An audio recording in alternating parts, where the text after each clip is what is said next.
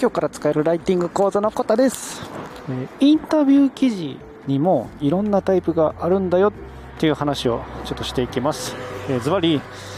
えー、例えば経営者さんがインタビューされるような一般的なインタビュー記事じゃなくて、えー、会社対会社の方インタビューってのも実はあるんだなっていうことです、はい。えー、僕はフリーランスとして1年半でウェブライターとしてウェブライターとしては10ヶ月ぐらい。で、えっと、ライブ配信としてね、えっと、現場に行ってカメラ担いで、えー、で、YouTube に流すという風な仕事をですね、えっと、2ヶ月ぐらいやってるんですけど、えー、2ヶ月1、1ヶ月やってるんですけど、その中で、えっと、まあ、ウェブライターのお仕事で、うん、インタビュー記事をね、作成することがあって、本当につい最近新しくちょっと、クライアントさんとね、やり取り始めた案件があって、で、それがですね、ちょっと僕の中でね、すごいね、あ、こんなインタビュー記事の案件もあるんやなっていうね、すごいなんか驚きじゃないんですけど、なんていうか、自分まだまだ世間は知らなかったなっていう、ね、あの、知見がまた広がったなと思ったんで、ちょっと、えー、同じようにね、インタビュー記事って言ったら、イコール、例えばね、あの、経営者さんが、えー、ありがたいお話を、えー、学生さんとかにね、え、話されるようなね、あの、一般的な、ね、インタビュー記事を想像される方も多いと思うんですけど、実はそれだけじゃなくて、冒頭に言ったように、その会社対会社でなんか話をしてるようなね、インタビュー記事もあると。で、これ全然イメージ湧かないと思うんですけど、あの、とあるサービスをね、の会社があります。A, A 社さんがあって、で、B 社さんがその、とある会社、A 社さんのサービスを使いましたと。で、それに対して感想を聞いてるっていうようなインタビューがあって、もうめっちゃざっくり言うと、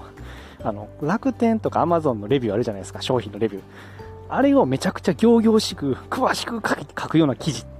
書いてるような文章って感じです。めちゃくちゃ、あの、僕の、僕の印象で言うとね、めちゃくちゃ大雑把に言うとそういうことです。楽天とか Amazon のレビューをめちゃくちゃ詳しく書くっていう仕事で。で、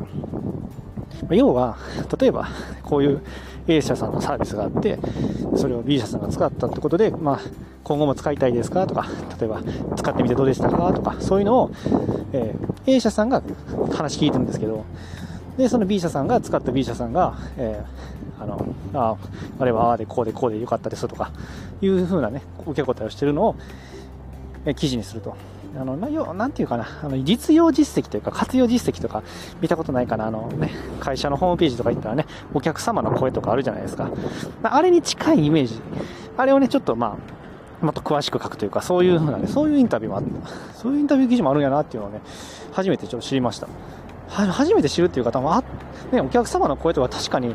見たことあるし、確かに、ああ、言われてみたらあれもインタビュー記事になるんかっていう風な感じで、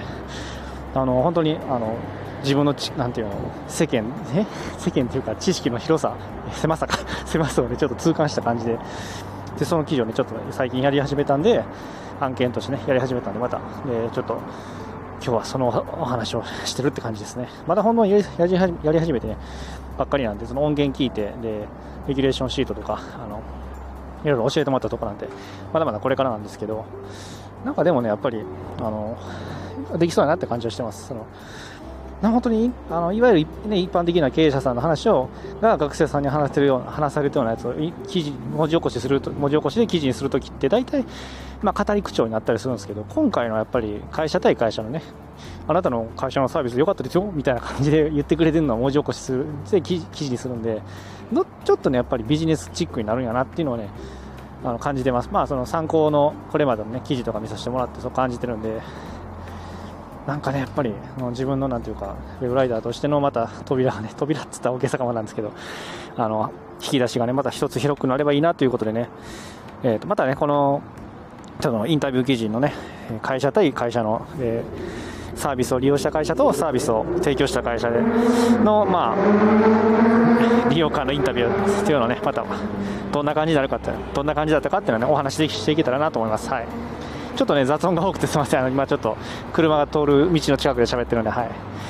えー、ということでね、今日はあの、インタビュー記事にもいろんな種類がある種類があるんだよっていう今日は話でした。えー、どういうことかっていうと、えー、例えば学生さんに対して経営者さんがね、えー、人生の、えー、苦難とか苦労話をするっていう風なね、ありがちなインタビュー記事だけじゃなくて、えー、会社対会社でね、あのインタビューしてるものがあるんだよ。うん、サービスを提供した会社とサービスを利用した会社でその利用感を、えー、とインタビューされているようなそういう記事もあるんだよとということでした。はいえー、こんな感じであの、まあ、フリーランスとして、まあ、ウェブライターとしてね、実際活動していってて、本当にそその場その場でね、あの感じた実感とか、あのまあ、失敗談とかたまにも言って 喋ってます。はい。なのでね、よかったらフォローしてもらえたら嬉しいです。えー、最後まで聞いてもらってありがとうございました。次回もまたよろしくお願いします。それではまた、バイチャ